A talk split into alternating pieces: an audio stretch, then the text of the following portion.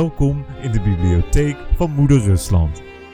Naast mij zitten mijn kameraad uit de kooi en de tsaar van Charloes. Hier spreekt Apparatchik. Samen zijn wij de trojka die je meeneemt langs literaire helden van onze tijd en langs dode zielen. En ook al is onze kennis drassig als de taiga, onze verbeelding is als babushka's matroeska's, kleurrijk en gelaagd.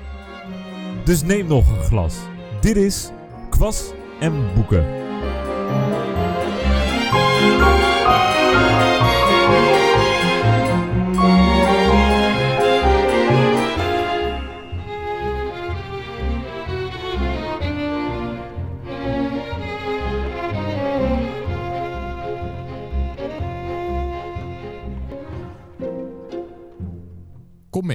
Keizer heeft bevel gegeven de officier binnen te laten. Ik ging de hut binnen, of liever het paleis, zoals de mannen het noemden. Het werd verlicht door twee vetkaarsen. De muren waren beplakt met goudpapier. Verder was alles zoals in een gewone hut. De banken, een tafel, een wasbak en handdoek aan een spijker. Een tang in de hoek en een brede haardopening vol kommen. Zat in de hoek onder de iconen. Hij droeg een rode kaftan en een hoge muts en zat daar waardig met de handen in de zij. Naast hem stond de enige van zijn voornaamste kameraden met de onderdanigheid duimendik op het gezicht. Het was duidelijk dat het bericht over de aanwezigheid van een Orenburgse officier de oproerlingen nieuwsgierig had gemaakt en dat ze zich nu hadden voorgenomen mij in triomf te ontvangen. Pugatjov herkende me ogenblikkelijk. Heel zijn gewilde plechtigheid verdween opeens. Ha, edele heer, zei hij levendig, hoe gaat het ermee? Wat kom je hier zo doen? Welkom bij seizoen 3, aflevering 14 van Kwas en Boeken. En in deze aflevering bespreken we de kapiteinsdochter van Alexander Pushkin. Ja, eindelijk de aartsvader van de Russische literatuur. Ja, en hij zat er al vanaf aflevering 1 in, Ja. in het rad, dit mooie boek. Maar we bespreken dat ook in een heel heugelijke tijd van het jaar. Zeker. Namelijk, Frank... De kerstvakantie. het is zover. Het is eindelijk zover. En ja, wat doen we met kerst? Met kerst zoek je elkaar op. Vrienden Zuipen. komen erbij. Je gaat met elkaar eten, zuipen, drinken. Nou, zuipen, kijk eens naar die tafel hier, jongen. ja, jongens. Dat is Ja, weer niet normaal, hè? Maar er staat van alles op tafel. Maar er zit ook iemand aan tafel. Ja. en het is niet Olga Nonexistova. Het is wel Wie iemand is die met- man? Nou, met, met een enigszins Russische naam. Enigszins Russische naam. Een eerbetoon aan de schrijver. Een, eh, mooie wollen trui heeft hij ook aan. Ja. Guitige glimlach op zijn gezicht. Ja, ik vraag me af hoe lang ik deze introductie eh, door moet laten gaan. Maar eh, ja, ik word er verlegen van. Ja, dames en heren. Vandaag niemand minder dan onze grote vriend Alex aan tafel. Hoe voelt dat? Ik ben vereerd. Ik, eh, ik ben, nou, ik zou niet willen zeggen een, een trouwe luisteraar, maar wel een enthousiaste, onregelmatige luisteraar. Ja, Ja, het is voor mij ook heel bijzonder om, om hier aan tafel te zitten. Al die dingen die je dan hoort, ook in levende lijven te zien. Dat grote rad in de hoek natuurlijk. Ehm, Dat Ja. het niet meer doet. Nee, en ja, ik, ik vind het heel, heel leuk om een keer aan te schuiven. Omdat het eh, mij ook een beetje, ja, voor mij een stok achter de deur was om weer eens een boek mee te lezen. Ja. Dat, ja, je wil er toch over me kunnen meepraten. En ook wel heel leuk dat het dit boek is. Want dat is, eh, ja, ik ben nog niet zo thuis in de, in de Russische literatuur. Maar dit is dus toevallig eentje die ik al wel best wel lang op de radar heb. Maar dat is weer een, een ander verhaal. Het komt eh, door een ander boek wat ik ooit eh, gelezen heb. En welk boek is dat, dat andere boek? Ja, dit is een verhalenbundel van eh, Leon de Winter. Ja. Toen ik, Van die, van die rechtse fascistische... inderdaad, ik weet niet of we het ook over de politieke denkbeelden van uh, Pushkin gaan hebben. ik ken ze niet, maar ik weet niet hoe progressief die Nou, waren. die komen nog aan bod, luisteraars. Die komen nog aan bod. Ja. Maar terug naar Leon de Winter. Nou, laat ik me graag verrassen. Ehm, nee, ja, die, die, dat vond, ik wel een aardige schrijver toen ik eh, ja, gewoon op de middelbare school zat. En eh, eh, dit is een verhalenbundel met korte verhalen. Waarin in een van die verhalen hij ehm, eh, liftend door Europa gaat met eh, de kapiteinsdochter in zijn rugtas. En dan nog een heel eh, avontuur beleeft wanneer hij de kapiteinsdochter zit te lezen. Dus het was een titel die wel eh, in mijn geheugen gegrift stond. Ja, ik wilde ook wel eens wat stapjes wagen in die Russische literatuur. Op deze manier kwam het wel mooi bij elkaar. En eh, ja, ook nog eens geschreven door een naamgenoot van mij. Ja, Wat wil je nog het meer? komt nu wel heel dichtbij. Precies. Zeker. Ja. En je bent nu wezen pionieren in de Russische literatuur. We wachten natuurlijk nog met de bespreking en al helemaal met de beoordeling. Maar als je één klein tipje van de sluier op wil lichten. Viel het mee of viel het tegen? Ja? Nou, inderdaad, als je het zo wil stellen, viel het mij ontzettend mee hoe leesbaar en eh, toegankelijk eh, het was. Zeker. Nou, dat, dat belooft te worden, luisteraars. Het was geen worsteling. Kijk, hartstikke goed. En dat zal deze aflevering ook niet worden. Nee, zeker niet. Nee. Hey, we zeiden al, er staat van alles op tafel. Want wij vieren vandaag Russische kerst, Russisch Ja. nieuwjaar. Yes. Eh, en Alles dat doen we natuurlijk eh groots, dat doen we spectaculair. Ja. Frank, wat hebben we allemaal? Nou, we hebben weer een rijk scala aan wodka's. We hadden natuurlijk al de Pushkin wodka. De Ice Filtered Pushkin wodka. Niet de watermeloen wodka van Pushkin. Die was goor. Die was Dat is een smerig. hele goedkope vodka, Ja. hè, de Pushkin vodka. Ja, maar ja, wodka is wodka. De Tito's wodka. We hebben natuurlijk de Smirnoff wodka. We hebben nog een heel klein beetje Pierre Le Grand. Oh. Ho, Ja, daar ging haast de ja. Pierre Le Grand. En ik heb voor jullie vandaag een nieuwe fles meegenomen. En die heet Bialy Bokian. Die vind ik heel mooi. Stelvol. Ja, maar wat ik ook gevonden heb Ja. daar... want het is natuurlijk kerst en nieuwjaar... Ja. Ik heb voor jullie meegenomen speciale... en dit is echte Russische champagne. Wat, Wauw. wat, wat, wat mooi. Hij ziet er ook hartstikke luxe uit. Ja, Zeker. Daar heb je denk ik eh, een flinke bomduit voor neergelegd. Ja, je wil niet weten hoeveel. Ze waren 3 euro per stuk. Een wine-based drink. Met suiker. Ja. Staat Ja. er s- toegevoegde suikers. Lekker, Ja. Niet helemaal mijn definitie van champagne, maar We hebben nog een blikje bier van de rondbustige dame. ja. Die staat hier al een hele tijd, maar hij is nog goed. eh, zijn wij net tot de conclusie gekomen. ja, ik heb er wel eens voorbij horen komen. Ja. Ik ben erg benieuwd. En, nu je er in levend lijven ziet, Indrukwekkend. Hoe rondbustig indrukwekkend hè? Ja, rondbustig in is alle hij? opzichten. Ja, Ja. Het loopt ook helemaal echt zo dat blikje rond. Ja. ja precies. Die bustig aan alle Ja. kanten op. Jos heeft ook nog de ingrediënten bij zich voor een Bloody Mary. Ik heb Ja. daar zijn gedicht over geschreven. Willen jullie dat horen? Vast niet. Ja, en jullie praten er een beetje overheen. Maar er staat ook een hele bak met mandarijnen op tafel. Ja. Ja, en wat hebben de mandarijnen met de Russische winter te maken? Mandarijnen zijn het symbool van nieuwjaar in Rusland. En ook het symbool van wilde, van luxe. Oh. Dat komt uit de communistische tijd. Oh. Toen was er natuurlijk overal rijen. Daar hebben we het ook al over gehad Ja, in onze in de podcast. rij van Bij Sorokin. De rij van Sorokin, inderdaad. Voor allerlei producten waren rijen. En heel veel producten waren ook gewoon helemaal niet beschikbaar.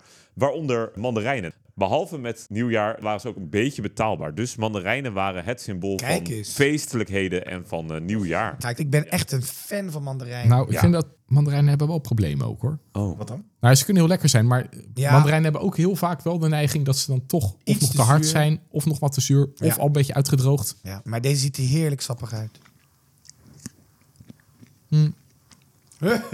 Hij is sappig, maar toch teleurstellend. Hij is niet Oh. zuur genoeg, wat mij betreft. Niet zuur genoeg? Ja. Wat een teleurstelling dit. Daar kijk je dan het hele jaar naar uit. Kut oud en nieuw. Het wordt weer een kutjaar. Is het nou ook zo, dat weet jij wel misschien dan Ashley, maar dat in Rusland oud en nieuw veel belangrijker was dan kerst? Ja, nee, die communisten hebben de kerstviering in Rusland er vakkundig uitgeramd. Eh, dat is eigenlijk niet meer het eh, belangrijkste feest. Hoewel het wel nog gevierd wordt. Op welke datum? Degene die dichtstbij zit, wint de mandarijn. 14 december. 14 december, Alex? Ja, ik dacht de Koningen is misschien wel een feest waarbij 6 er dan eh, cadeaus gegeven worden. Ja? Ja, wat zeg jij? Ik denk 25 oktober. Was dat nou weer voor gek? Ja, want die, die jaartelling loopt toch twee maanden achter? Nee, ja, nou, ja, je redenering was mooi, maar de uitkomst was fout. Alex had het dichtstbij. Maar om de verkeerde redenen. 7 januari, dan vieren de Russen inderdaad volgens de Juliaanse kalender is het volgens mij eh, kerst. Maar dat is, dat is heel gelovig, dat is alleen nog maar in de kerk. Ik las daar ook over dat dat urenlange diensten Ja, zijn. ongetwijfeld. Waarbij de hele dienst je staat. Poeh. Maar oud en nieuw, dat is echt het grote feest. Nou. Hè, met de toespraak van Poetin op eh, Ja. televisie. Die gaan lekker met z'n allen rond de televisie. En dan. Poetin Die nu op weer het voor scherm. moois, voor moois te vertellen heeft. Ja. Mandarijnen. Mandarijnen. Die Ja. je naar hem kunt gooien. ja, ja, ja. Maar weet je wat ik toch een beetje mis? nou, Want het is tenslotte winter. De kompot. de kompot. Olga heeft ons geen kompot gestuurd dit Nee. jaar. Olga heeft ons dit jaar geen kompot gestuurd. Maar Olga heeft ons wel andere dingen gestuurd. Zoals? Oh. Kijk maar eens onder de kerstboom, Frank. Nee. Wat?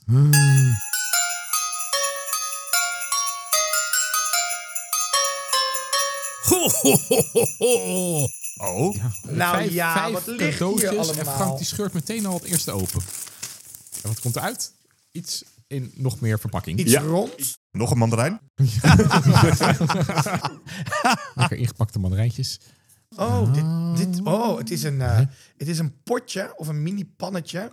En het is in de stijl van de lepeltjes die Olga ons eens gestuurd heeft. Die fijne lepeltjes. Nou, Kijk, hartstikke mooi. mooi. Alex, maak jij er ook eens een open? Ja. Eh, er staan geen namen op. Is dat de Russische communistische gedachte van alles is voor iedereen? Ja, dat, dat zou zomaar kunnen. Oké. Ook een eh, Oh. soort aardewerken Oh joh. voorwerp.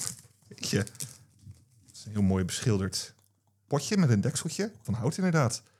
Op het deksel staat wel echt een eh, heel mooie, delicate schildering van een... Van de rondbustige dame. Sorry, van een? Ja, van een, ik, ik denk een Russisch meisje met een, een rode hoofddoek en een eh, gebloemde jurk. Die eh, ja, ergens in een landschap zit. Oh, heel mooi. Heel mooi. nou, Heel Olga, mooi. Olga heeft weer met smaak alles uitgezocht, Ja. hoor. Jos, ik heb hier een, het grootste pak voor jou om uit te pakken. Hey. Oh, Het is een boek. een boek. Ja. Willem G. Westijns Russische literatuurgeschiedenis, deel 1. Zo. Deel 1. Een leuk boek. Een leuk boek. Er staat er iets over Pushkin in. Kijk, nou, misschien komt het nog wel van pas vanavond. Oh, precies. Ik, ehm, ik ben zo vrij geweest om ondertussen ook een cadeautje uit te gaan pakken. Nou, wel heb je me nu. Wel heb Is je me deel nu. 2? Het zal toch niet? Nee joh. Russische Nou ja. literatuurgeschiedenis, deel 2. Nou jongens, we kunnen er weer een heel seizoen tegenaan. Zeker weten. Ja. Leuk. Nog één cadeau. Voor Alex. Ja, Voor Alex? Die is de gast. Of Die de is de gast. gast. Nou ja, eregast. Voelt alsof het ook wel eens een boek zou kunnen zijn. Ja. ah, Hoi, kijk eens. de complete gids. Wodka. Nou, Zo. nou. Dat komt juist vanavond goed van pas Ja. met al die verschillende mooie flessen Ja, vodka En op een hamer tafel. en sikkel erop. De hamer en sikkel inderdaad. Hoe gepast dat is kun je je afvragen. Maar eh, dat eh, dekken wij maar weer toe met de mantel der joligheid. Ja. Mooi. Nou, daar eh, gaan jullie vast nog veel profijt van hebben. Nou, dat lijkt me enig. Wat kunnen we ermee? Hier een, een smakenkaart om het gesprek over de wodka goed te kunnen voeren. Kijk, zie je, maar daar ga je al. Er is niet één vodka, het is een gemengd boeket. Ja, Mooie woorden. voor zo'n pauperdrankje. Wodka. Iedereen heeft het thuis staan.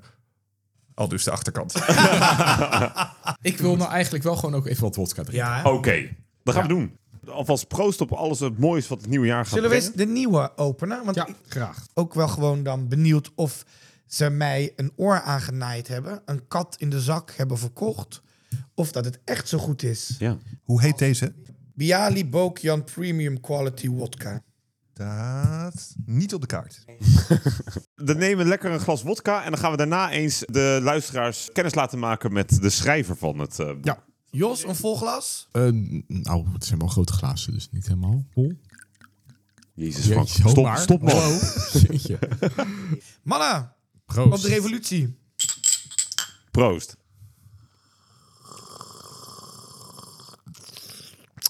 Nou, Oh, het is geen Pierre Legrand. Nee, we hebben maar- zacht erin gehad. Ja, hij, nou, hij heeft iets zachts en iets heel erg eh, tintelends. Zeker, maar ook wel kruidig. Ja, lang niet gek.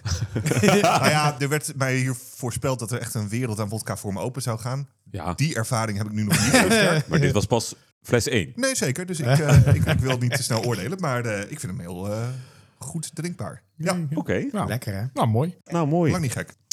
Hey eh, mannen, vandaag bespreken we De Kapiteinsdochter Ja, van Alexander Pushkin. Een echte klassieker, misschien wel een van de fundamenten onder de Russische literatuur.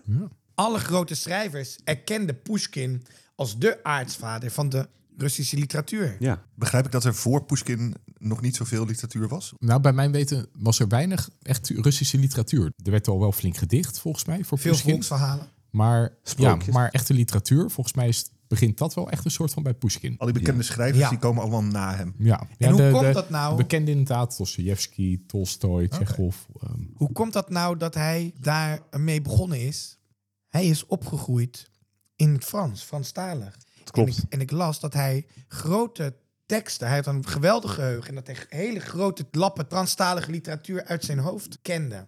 En ik denk dat die bewondering voor die Franse literatuur... die natuurlijk wel veel verder gevorderd was... de literatuur in de hele wereld was verder gevorderd...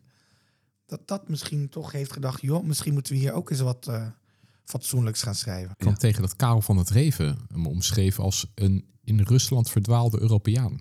Ja, Maar goed, ik denk dat Ashley ons veel meer kan vertellen, want die heeft een hele studie gedaan. Ja, zeker. we hadden van tevoren even afgesproken wie een beetje wat zou doen. Ik zou me wat meer verdiepen in Pushkin. Eh, Jos zou onder andere het boek introduceren. Uitgebreid heb ik allerlei websites uitgeplozen, boeken opengeslagen, daar een hele verhandeling van gemaakt. En toen sloeg ik de kapiteinsdochter open en toen zag ik dat daar ook gewoon een biografie van Pushkin in stond. Het komt wel overeen, dus het, het heugelijke is dat wat ik heb gevonden wel klopt, denk ik. Ja, maar precies. ik had er niet zoveel tijd in hoeven steken. Nee. Maar goed, ik heb het toch gedaan. Laten we eens eventjes langs de belangrijke levenslijnen van Alexander Pushkin eh, lopen. Zo oud is hij niet geworden, dus dat zal vast niet lang duren. Daar eh, zeg je wel wat. Daar zeg je wel wat. Want hoe oud is hij geworden, Jos? 38? 37, 37. Ja, ja, ja. Ook voor mij wel weer heel dichtbij, moet ik zeggen. ja, want Ja. hoe oud ben jij? Ja, 37. 37, jeetje, jeetje. Maar als jij net zo als Pushkin aan je einde komt, dan staat ons nog heel wat te wachten. Ik neem jullie mee. Alexander Sergejevich Pushkin. Eh, geboren op 6 juli 1799 in eh, Moskou, het Russische keizerrijk. En inderdaad overleden op 37-jarige leeftijd, 10 februari 1837 in Sint-Petersburg. Hij was een schrijver, maar hij was eigenlijk vooral een dichter. Zijn eh, poëzie is vooral bekend geworden en waarom die is eh, gelauwerd. En daarnaast ook een toneelschrijver. Bekende werken van Pushkin zijn, behalve de kapiteinsdochter, bijvoorbeeld ook Yevgeny Onjegin. Zeker, die heb ik hier liggen. Die heb ik speciaal voor jullie gelezen. maar daar kom ik straks op. Heel goed. maar ook bijvoorbeeld Boris Godunov en Ruslan en Ludmila. Wat ik al zei, geboren in Moskou, de zoon van Sergei en van Nadezhda. Maar veel interessanter is waar hij de kleinzoon van was. Of om precies te zijn, Ja. de achterkleinzoon. Want hij was de achterkleinzoon van Abraham, Oh, ik dacht dat we mochten gaan raden. Of zeg het maar. vader Abraham. Volgens mij heb ik het gelezen, maar ik weet het niet meer. Ken ik een Russische Abraham? Moskovich. Wat als ik nou zeg dat Abraham eigenlijk Ibrahim is? Oh. Hij is de achterkleinzoon van Abraham Petrovich Hannibal, Hannibal, Oh? generaal in het Russische leger. Maar vooral een voormalige Afrikaanse slaaf. Abraham Hannibal, of eigenlijk Ibrahim, was geboren in wat tegenwoordig Cameroen is. Was ontvoerd door de Ottomanen, kwam op die manier in Istanbul terecht aan het hof van de sultan. Maar is daar weer meegenomen door een Russische eh, marktkoopman. Die hem heeft meegenomen naar het paleis van tsaar Peter de Grote. Peter de Grote ontfermde zich over hem. Heeft Abraham ook als zweetzoon eh, geadopteerd. En maakte hem onwijs belangrijk in zijn leven. En daar heeft Pushkin ook later nog weer een werk over geschreven. De Moor van Peter de Grote. Karel van Dreven zei een Russische Europeaan, maar eigenlijk dus ook een Afrikaan. Ja. Hij is dus van Afrikaanse Maar komaf, Peter was dus dan zijn Peter. Hey. Hey. Nou, deze knip, die Hier komen we niet meer overheen. ja, een bijzondere komaf. Zowel qua genen als qua eh, ook wel status. Want die Abraham had wel grote status eh, verworven. En ook Pushkin werd daardoor van, nou ja, enigszins adellijke komaf. Ja. Pushkin zelf is opgegroeid met allemaal eh, kindermeisjes en huisleraren thuis. Inderdaad, met de Franse taal opgegroeid. En hij leerde Russisch via de lagere lieden in het huis. Via de knechten, via de huisdienaren. En met name via zijn oppas Arina. En die had hij veel meer lief dan zijn moeder. Zijn moeder, daar had hij niet zo'n goede relatie mee. Zoals dat ging in die tijd. Met zijn oppas Arina wel. En heel veel werk dat hij heeft geschreven, heeft hij ook opgedragen aan haar. En veel personages zijn ook geïnspireerd op haar. Oh, Ja. ja. Nou, eh, vervolgens uh, middelbare school. Hij heeft eh, eh, eh, les gehad aan het Keizerlijk Lyceum in Tsarskoye Selo. Weten jullie hoe die plek tegenwoordig heet? Garkov? Nee? Eh, geen idee. Nee? Nee, deze sla ik over. Riga. Nee. Ik gok maar wat. Pushkin. Oh, serieus? Ja. Nou ja. Die is naar hem vernoemd. Vanwege alles wat hij heeft gebracht en wat hij daar heeft eer geleerd. wel, Ja, wat Wat een eer, eer. wat een eer. Hey, hij is dus als leerling actief. Schrijft hij ook zijn eerste gedichten op 15-jarige leeftijd. En als hij uiteindelijk klaar is met zijn middelbare school, vertrekt hij naar Sint-Petersburg, wat op dat moment nog de hoofdstad is van Rusland. En daar publiceert hij zijn eerste grote werk, het gedicht Rusland en Ludmila. En dat leidt tot veel bewondering, maar ook tot heel veel eh, controverse. In die tijd ontpopt hij zich vooral ook als een verlicht denker. Daar zijn we bij de politieke denkbeelden Yes. van eh Pushkin. Ik ben ook benieuwd of jullie die dan nog hebben herkend in de kapiteinsdochter. Zeker weten. Pushkin is een groot fan van Voltaire. En staat eh, ja, te boek ook al in zijn eigen tijd als een progressief activist. Oh. Hij is erg toegewijd aan sociale hervormingen. Mhm. En gaat daarin ook best wel ver. Hij schildert bijvoorbeeld de tsaar af als een onverschillig man en als een boers persoon. Ja, Hoe denken jullie dat de tsaar daarop reageerde? was vlijmscherp. Ik denk dat het tsaar, de tsaren over het algemeen kennende, niet heel blij daarmee was. Nee, nee. kon daar toch En dat, wat zijn dan de opties? Je wordt uit een flat gegooid. Nou, die waren er nog niet, dus dat gebeurde niet. Eh, hij werd verbannen. Hij Ja. werd verbannen. Ja. ja, Verbannen naar de Caucasus, naar de Krim, naar Moldavië, waar ze hem overigens nog steeds vereren. Hij heeft ook banden met Griekenland gehad, waar hij dan weer bij revolutionaire beweging aansloot. En alles best een activistische man. God, deze man is... Ik ben ouder dan deze man nu. Maar als je dan hoort wat hij allemaal heeft bereikt... dan ben ik er toch een beetje Ja. jaloers op al. Ja, dat is confronterend. Ja, Ja. behoorlijk. Ja. Ik heb nog geen revolutie in Griekenland gestart. Maar, Maar het kan nog, Jos. Ja, maar ik ben al ouder. Dus is- kan nog wel. het is maar nooit te ik laat. dan ook al dat ik kan ouder het nog ben. inhalen. Ja. We worden tegenwoordig ook ouder. Zie je het van de positieve kant. Je kan nog heel veel schade aanrichten. ja, dat is zeker waar. Ja. Je kunt nog verbannen worden. Ja, eh, alsof dat nog niet genoeg was, wordt Pushkin ook geassocieerd met de Decabristenopstand. Decabrist is Ja. afgeleid van Decaber, dat is het Russisch voor december. En de Decabristenopstand uit 1825, dat is de eerste poging om het Tsarenrijk omver eh, te werpen. Eh, nou had Pushkin daar niet zelf een heel directe rol in, omdat hij op dat moment nog verbannen was. Maar bij activisten en eh, leiders van die opstand werden wel gedichten van Pushkin aangetroffen. Onder andere het gedicht Ode aan de Vrijheid, wat een vrij opzwepend gedicht was. Jullie raden wel in welke richting. Maar ook meer persoonlijke motto's opgedragen aan die leiders van die eh, opstand. Dus hij heeft er waarschijnlijk wel iets mee te maken gehad. Hij droeg ook heel veel gedichten op aan mensen. Ja, Dat weet ik inmiddels omdat ik me ook dus speciaal voor de podcast in de poëzie heb verdiept. Er worden heel veel gedichten aan mensen opgedragen, soms positief, maar niet zelden ook heel negatief. nou, daar willen we straks nog wel wat van horen Ja. dan. Ja. Nou ja, betrokken ook bij die Decabristenopstand tegen de tsaar.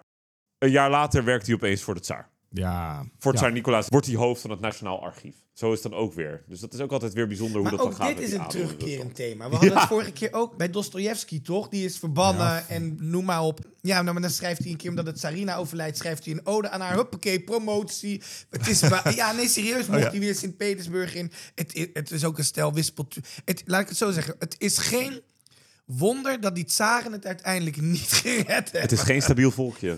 Nee, nee, nee. Pushkin gaat werken voor de tsaar, maar staat natuurlijk wel onder sterke censuur. Onder heel sterke censuur. En veel van zijn werk wordt ook tijdens zijn eigen leven helemaal niet gepubliceerd. Hij is, of althans niet in originele vorm. Hij is ook in zijn eigen leven niet per se een heel populair schrijver al. Dat komt echt later, dat, eh, dat mensen hem gaan bewieroken. Een voorbeeld, eh, zijn toneelstuk Boris Godunov, die heeft hij in 1825 geschreven. In, in 1831 gepubliceerd. Maar wordt pas voor het eerst in 1866 opgevoerd. En pas in 2007 voor het eerst volledig ongecensureerd gespeeld. Goh. Ja, Dat zal nu ook wel voorbij zijn. ja. En het zal jullie niet verbazen. Ook een man met een tragisch einde. Leuk. Kom op. Van alle tragische eindes die we tot nu toe hebben gehad, en dat waren er veel, Heel veel. is dit, vind ik, toch wel met afstand de mooiste. Ja. Ja. In 1828 ontmoet Alexander Pushkin Natalia. Natalia Goncharova. Zij is al 16 jaar en zij wordt gezien als een van de mooiste vrouwen van Rusland. Heel veel aanbidders, waaronder ook de tsaar. Alexander en Natalia trouwen in 1831. Ze hebben een redelijk gelukkig huwelijk, maar ook een huwelijk wat leidt tot zijn dood. Want Natalia werd zo bewonderd door andere mannen en het liet zich dat ook zo wel bevallen dat zij meerdere keren vreemd ging. En dat kon Alexander natuurlijk niet over zijn kant laten gaan. En toen Georges Dantes in beeld kwam, de man van de zus van Natalia, Pom, pom, pom. ging het echt mis. We zijn weer helemaal terug bij Sally Spectra. Ja. ja. Georges blijkt alleen te hebben getrouwd met de zus van Natalia om dicht bij Natalia te kunnen zijn. En houdt er ondertussen een geheime relatie met Natalia op na. En je zult begrijpen, dat liet Alexander niet over zijn kant gaan. En daagt Georges uit tot een duel. Wat mooi. Overigens niet zijn eerste duel. Hij heeft er in totaal 29 uitgevochten. De beste man. Zo. Waarvan 15 door hem zelf geïnitieerd. Maar dit is, we komen hier straks ook op in het boek, maar dit zit ook een paar keer in het boek. Ja. Ja. Hij hield ervan. Hij hield ervan. 28 daarvan gewonnen. Hij heeft Ja. er 28 gewonnen. En dan word je overmoedig. Of op zijn minst in remise geëindigd. Maar het duel met Georges blijkt zijn laatste te zijn. De twee lopen stapsgewijs op elkaar af. Onder de regels dat je op elk moment mag schieten. Maar degene die als eerst schiet, moet daarna stil blijven staan. Dus als jij als eerst schiet en je schiet goed, dan is de andere Cassie Weilen. Maar ja, als je mist, dan ben je Ja, zelf eh, de zaak. eh, Vous êtes le Jacques, zou Ja. in het Frans zeggen. Nou, niet verbazen, Pushkin was eh, de Jacques. Ja. Eh, hij had een schot wat wel Georges raakte, maar eigenlijk vooral schampte, weinig indruk maakte. En Georges die raakt Pushkin in zijn buik. En twee dagen later overlijdt Pushkin aan ja, dat is toch mooi. buikvliesontsteking. Ja, het is nooit leuk om dood te gaan. Ja, Maar als je dan moet, dan toch op zo'n heroïsche manier. Toch voor de eer van je vrouw. Twee dagen lijden. Ja, maar twee dagen. Nou, De meeste mensen gaan aan een langere lijdensweg ten onder, hoor. ja. Alex, kan jij je voorstellen dat je iemand uitdaagt voor een duel? Ehm, nee, nou, hoewel ik natuurlijk niet wil zeggen hoe ik in die tijd zou hebben gehandeld. Ik bedoel, het is ook wel een beetje uit de mode. Ja, zeker. Je komt het weinig tegen. Ja. ja. De jongeren van vandaag de dag doen dit niet. Maar je kan het weer introduceren. Ja, dat is ook wel aardig. Ja, een soort van... eh, Tegenwoordig eh, komt er geen duel. krijg je gewoon een explosie in je portaal. Ja. Ja, precies. Ja. Al dus het tsaar van Charloes. Er zijn heel veel explosies in Charloes, ja. Ja. Maar de tsaar hebben ze nog niet te pakken. Hey, als het dan nog niet genoeg is, je zult begrijpen, Pushkin overlijdt. En wat blijkt? Hij is dood. Hoe staat het ervoor met zijn vermogen en zijn fortuin? Die man heeft natuurlijk weer enorme schulden. Dat is ook het Ja. terugkerend fenomeen. Al die Russen hebben enorme schulden. Hoe komt dat? Hij was een vervent gokker. Ja. Ja hoor. Met allemaal is Ja, het hetzelfde. vervent gokker. Maar hij, doet, hij gaat ten onder aan een duel om de eer van zijn vrouw. Maar hij houdt er zelf de ene na de andere Nou. sloerie uit de slop op na. Dat klopt, dat klopt. Hij was zelf ook niet vies van een beetje overspel. Hij heeft honderd minnaressen gehad. Honderd Dat, dat, die ervoor uitgekomen zijn. Ja, inderdaad. ja, ja, ja, ja. En hij was een frequent bezoeker van de hoerenhuizen. Ja, kost ook geld. Niet goedkoop. Een beetje de Jeroen Pauw van zijn Denk tijd. Ja, Ja. ja. Moest ik ook Ja? aan denken. Gaat Jeroen Pauw naar... eh, Alex, met wie zou jij naar een hoerenhuis gaan?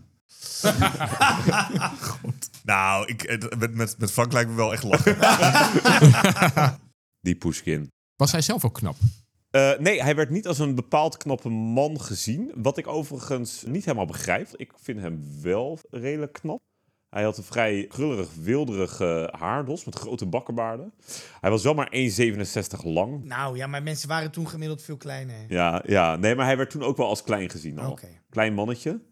Maar wel gewoon een heel karakteristieke kop. Goede kop. Met, met vooral een heel mooie haardos, zou ik zeggen. Ja, en, en ook dus echt heel talentvol. Hij sprak tien Ja. talen. Ja, bizar. Een soort van de Frans Timmermans van, van zijn tijd. Ja, ja. Die heeft ook zo'n wilderige haar. dus. Ook was een knapper. Ja. Maar even, dit is toch ook... Kijk, we hebben al die Russen daar voorbij zien komen... en die zijn allemaal ten onder gegaan aan hun drankzucht... en de meest tragische dingen en zo. Maar hij heeft zijn dood gewoon zelf op zijn geweten. En wat is het toch zonde dat zo'n genie...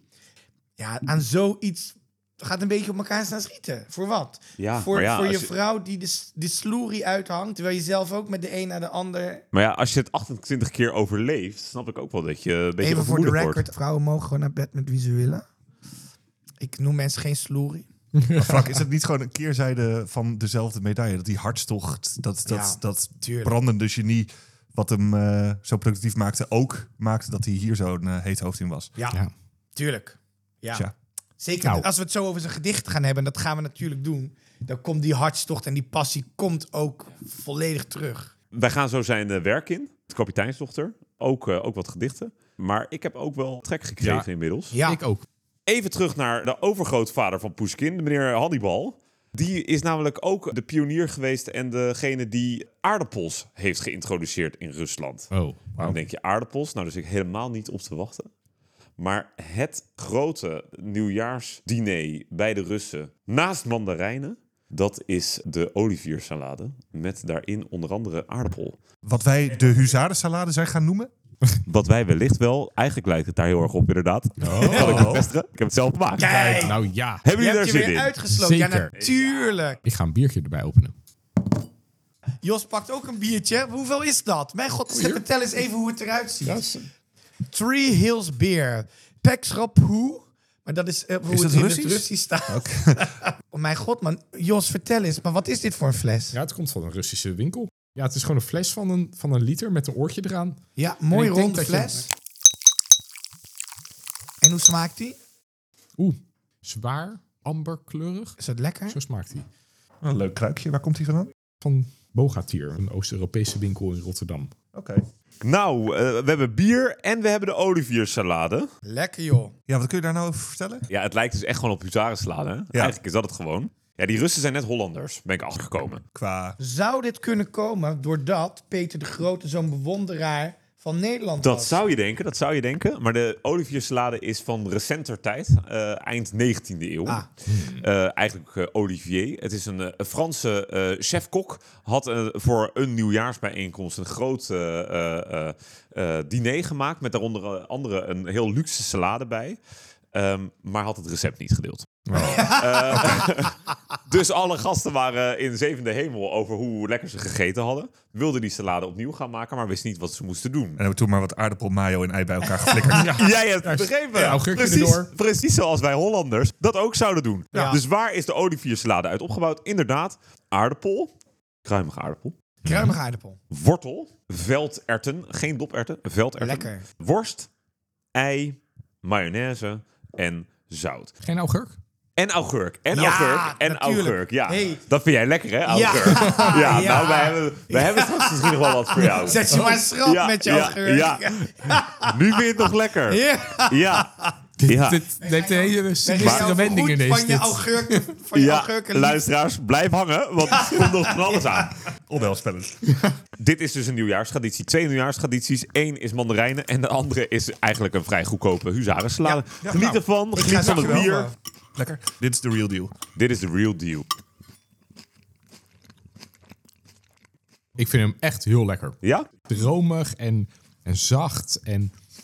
En, en een topert die, die springt als een open Oh, in je dus mond. ja, en een beetje een crunch van de wortel. Nou, we hebben nog veel meer, Ja. Jos. Wow. Nou, niet gek. Ik vind het heel lekker. Ja. Dit overstijgt wel eh, zo'n kilo bakjoma. Hé, hey, Ashley, wat heb je jezelf weer overtroffen? Dank je wel. Ja, Dank je wel, dan ben je toch een, een culinair genie, zou ik zeggen. ik heb mij op verzoek van jullie verdiept in de poëzie van Pushkin. Want De Kapiteinsdochter, wat wij allemaal gelezen hebben, is zijn enige voltooide roman. Pushkin was voormeest gewoon, of gewoon, is niks gewoons aan, was in principe een dichter. Daar zat iets bijzonders aan. Ik zeg, het is zijn enige voltooide roman. Het is zijn enige voltooide proza-roman. Want hij heeft wel verschillende romans geschreven in poëzievorm. Waaronder zijn belangrijkste, Yevgeny Onegin. En dat is een, ja, heel dik boek. Eh, wat is het? Nou, heel dik. Behoorlijk dik. 260 pagina's heb ik hier. En dat is ook een roman, maar dan in versvorm. Ik moet daar een paar dingen bij zeggen. Ik heb hier drie boeken liggen van Alexander Pushkin. Ik heb hier De Kapiteinsdochter.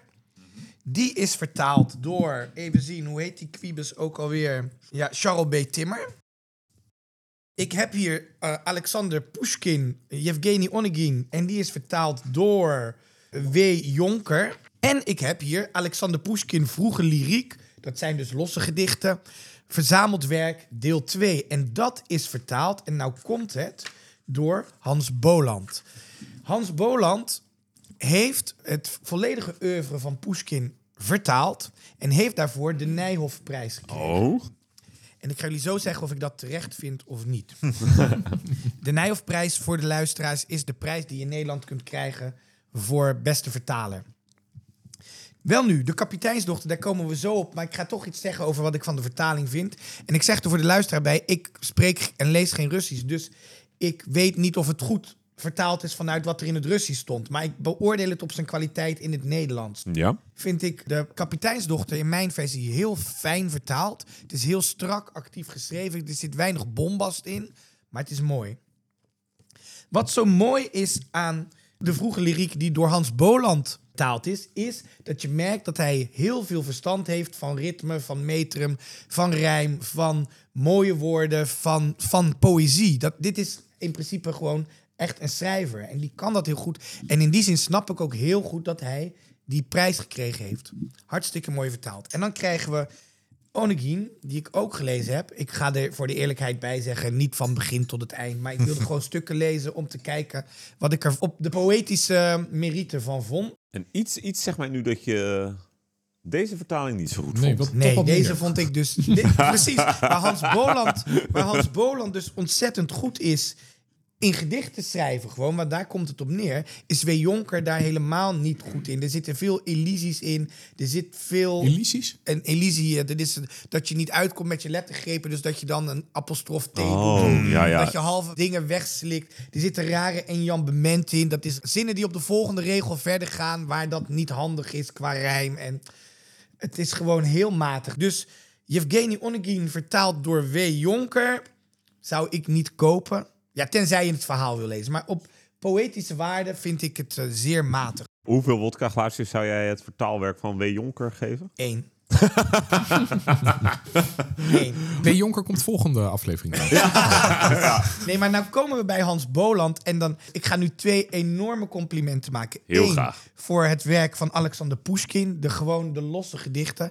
Hij heeft me in tal van opzichten positief verrast. Ik ga straks een paar voorbeelden geven die Ja, jullie denk ja. ik ook kunnen waarderen. Maar ook een enorme pluim voor Hans Boland. Hoe schitterend dit vertaald is. Vormvast, metrisch. Rijm dat raak is. Actief. Leuk, het leuk. is echt mooi vertaald. Maar heb je ter vergelijking ook de vertaling van Hans Boland van dat andere Nee. werk gelezen? Nee, helaas niet. Dus dat zou ik een keer moeten doen. Misschien kom ik daar in een volgende podcast-aflevering ja. nog een keer op terug. Hey, jij gaat wat gedichten voordragen. Ik ga wat gedichten voordragen, want nu ga ik zeggen waarom ik het werk van Pushkin, zijn gedichten, zo goed vind. Dat is om te beginnen de vorm. Er zit een strak metrum in, er zit een mooi rijm in. Hij is een lyrisch dichter. En in de poëzie heb je drie belangrijke stromingen: lyriek, epiek en dramatiek. Epiek beschrijft vooral handelingen. Hè, wat gebeurt er nou in een verhaal? Dramatiek beschrijft vooral conflicten. Dat kunnen zowel uiterlijke conflicten, denk maar aan Sally Spectra en Stephanie Forster zijn. Ja. Maar het kunnen ook, en dat is vaak juist mooi, innerlijke conflicten zijn. Denk maar aan de gebroeders Karamazov, waarin dat heel veel voorkomt. Maar de lyriek beschrijft vooral het gevoel. En Pushkin beschrijft in tal van gedichten vooral zijn gevoel. Maar dat is niet alles. Er zit veel verbeeldingskracht in. Er zit ontzettend veel humor in. Hij schrijft heel veel gedichten die de tijdgeest beschrijven. Ik heb een paar voorbeelden.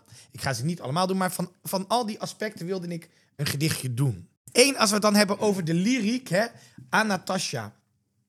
Zieltogende zomerdagen, zonder klaarte, zonder blos, kille mist en regenvlagen, grijze stammen, kalend bos. Akkers zonder wuivend koren, heester somber en verloren langs de lusteloze beek. Het is herfst, het zwerk is bleek. Nou, dat is toch Mooi. dat is gewoon even los van Ja. wat er staat. Ja, nee, het is ja. hartstikke Ja. mooi geschreven. Ja, Ja. ja. Zou ik soms geen tranen storten om Natasja, om mijn licht? Zul jij nooit mijn tijd meer korten met je lief? Je was gezwicht. In de luwte van de linde en sindsdien kon ik je vinden. Elke ochtend bij de plas op het fris bedauwde gras. Nou, dit is puur lyriek. mooi. Hij is onder de Ja. indruk van haar. Dit gaat nog een tijdje zo door. Ja. Eh, We kunnen ook op de volgende pagina het stadje doen. En dat gaat 1, 2, 3, 4, 5, 6, 7. Nou ja, Oh, eindeloos oh, door. oh. Ja, oh. Maar bijvoorbeeld ook, als we het nou over de humor hebben, en dit ga ik ook niet helemaal doen, maar bijvoorbeeld ook een ode aan de snor. Ik doe maar twee, ik doe maar twee coupletjes. Wanneer de oudere huzaren zich voor een braspartij vergaren, laat zich de zwartgesnorde jeugd niet onbeteugd en onbehouden. Luid drink jij op je paard de vrouwen en je snor, je grootste vreugd. Wanneer de veldslag is begonnen, met het gadaver van kanonnen. Vermoed ik niet dat jij hem knijpt. Je zult de strijd in galopperen. Maar snel je snor nog fatsoeneren. voordat je naar je sabel grijpt. Dit is toch, Ja, dit is is toch echt grappig. Ja, heerlijk. Nou, daar zit, er zit gewoon heel veel humor in. Kort gedicht. Epigram op de dood van een poëet. Met zijn bezoedelde geweten komt wijle Clitus in de hel. God zal zijn daden niet vergeten. De mensen zijn gedichten wel. Nou, dat had jij echt zelf kunnen schrijven. Dit is toch goed? Dit is prachtig. Nou jongens, als je van gedichten houdt en je wilt Alexander Pushkin leren kennen, koop zijn bundel Vroege Lyriek. Hoeveel vertaald door? Hans Boland. Wat zeg je? Hoeveel ja, vijf, vijf. Hoppa. Ja. Echt. Nou, ik, het gaat voor mij ook wel weer een wereld open. Ja. Maar is dit naar aanleiding van deze aflevering dat je voor het eerst meerdere gedichten van Pushkin Ja, hebt? ja, zeker. Dus Want- dat heeft je echt wat verrijkt. ja, Ja, ja. ja. dat... Maar het is grappig, want ik hoor ook wel heel erg jouw stijl daarin. Ja. Nou weet ik niet of Pushkin aan jou kan tippen, maar het is eh, toch wel, je zit wel in diezelfde Ja. hoek. Dit is begin 19e eeuw geschreven. Toch? Ja, Dat, die dat voel je niet. Dat voel je niet. Nee, die humor erg- ja. is, eh, die is veel van... Die, over zo'n snor, dat is tijdloze humor. Ja, ja. Maar is Ja. dat dan misschien een bruggetje naar de kapiteinsdochter? Zeker. Het boek dat wij vandaag bespreken. Want de kapiteinsdochter heeft een snor. De ka- ja, ja, ja. Dat is heel gewoon in Rusland, Jos. Alex, jij zei eigenlijk vergelijkbare teksten als Frank net zei over de poëzie van Pushkin. eh, over de tijdloosheid van wat je las. Ja, precies. Nee, ja, ik was best wel, ehm, nou ja, bang is een groot woord, maar geïntimideerd eh, in zekere zin. Om dan te beginnen aan een soort klassiek Russisch werk. Ik bedoel, ik was gelukkig niet direct van de wijs gebracht door de dikte van het boek. Dat maakte dat ik het avontuur wel aandurfde te gaan. Maar ik was wel bang inderdaad, me, ja, door allerlei hoogdravende zinnen te moeten heen worstelen. Ja, ja, En. Weet je wel, van die eindeloze beschrijvingen van ja, mensen die vaak een beetje doen alsof ze een groot schrijver zijn. Ja. Eh, ik was, dacht een beetje naar dat ze dus wel hebben afgekeken van dit soort meesters. En dan ging ik er wel vanuit dat hij het dan wel goed deed. Maar dat het alsnog allemaal wel eh, complex en breedsprakig zou zijn. Maar ja, wat ik tegen je zei ook eh, onderweg al. Ik vond het echt verrassend goed leesbaar. Maar ook gewoon lichter en leuker dan ik had verwacht. En er zit een soort, ja, beetje, beetje ehm, onderkoelde spot in af en toe. Ja, en inderdaad, je herkent gewoon typetjes die je nu ook je voor kan stellen in een andere context. Ja, nou, toegankelijk, herkenbaar. Behalve natuurlijk eh, het, hele, het hele decor waar het zich in afspeelt. Dat is natuurlijk weer wat anders. Maar ja, echt, echt heel eh, goed leesbaar. Leuk gewoon. Ja, mooi. Ja, ik herken dat. Ik had hem al een paar jaar geleden gelezen en las hem nu opnieuw. En inderdaad, het voelt heel, heel eigen tijd, de kapiteinsdochter. Maar Jos, misschien kan jij ons wat meer vertellen over waar dat boek nou over gaat. Want de luisteraar is inmiddels helemaal verlekkerd door de mooie woorden van Alex. Maar waar gaat het verhaal over? Zal ik dat dan eens proberen? Dat horen jullie In de volgende in de volgende aflevering.